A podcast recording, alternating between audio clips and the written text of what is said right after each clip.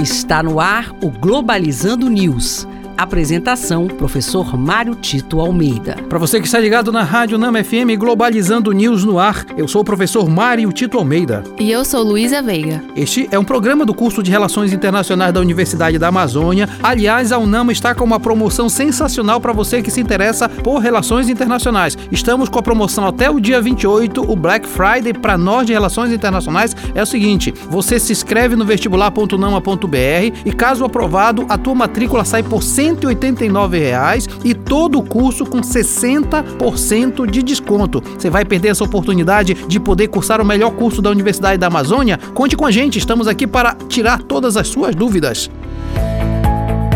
Globalizando notícia do dia. Do jornal O Globo, no Brasil. Em primeiro encontro virtual da cúpula do BRICS, China e Brasil demonstram diferenças e fazem críticas veladas entre si. O BRICS nasceu exatamente para ser um espaço de cooperação entre Brasil, China, Rússia, Índia e África do Sul, justamente para tomarem decisões juntas, concertadas, para que se possa eles pudessem de alguma forma agir de maneira conjunta no sistema internacional. Mas o Brasil simplesmente se afastou desse tipo de diplomacia de cooperação, de multilateralismo e vem tomando tomando atitudes muito fortes que vão minar exatamente esses processos de cooperação. Foi o que aconteceu recentemente na, na cúpula do BRICS, onde o Brasil não se mostrou disponível para cooperações, mas passou a atacar inclusive os seus parceiros desse bloco. Fica difícil assim entender como o Brasil pode melhorar sua imagem no exterior se ele não consegue fazer essas cooperações com seus parceiros.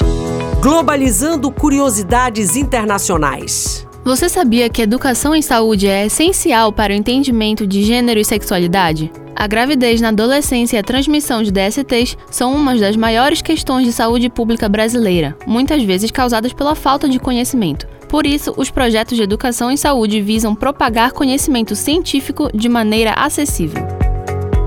Você sabia que a Organização Pan-Americana de Saúde possui projetos voltados para o desenvolvimento de práticas educativas em saúde? O Programa de Educação Continuada em Saúde, oferecido pela OPAS, possui o intuito de manter os cidadãos informados cada vez mais sobre os cuidados acerca da saúde física e mental. Este foi o programa Globalizando News de hoje. Eu sou o professor Mário Tito Almeida e nós estamos esperando a sua participação nas nossas redes sociais. Luísa Veiga, muito obrigado. Muito obrigada, Mário Tito. Até amanhã, ouvintes. E fique ligado na nossa live no próximo sábado às 17 horas, na página oficial do Facebook do programa, que é Programa Globalizando, e o tema será Educação educação em saúde. Eu aguardo você. Tchau, pessoal. Globalizando News, uma produção do curso de Relações Internacionais da UNAMA.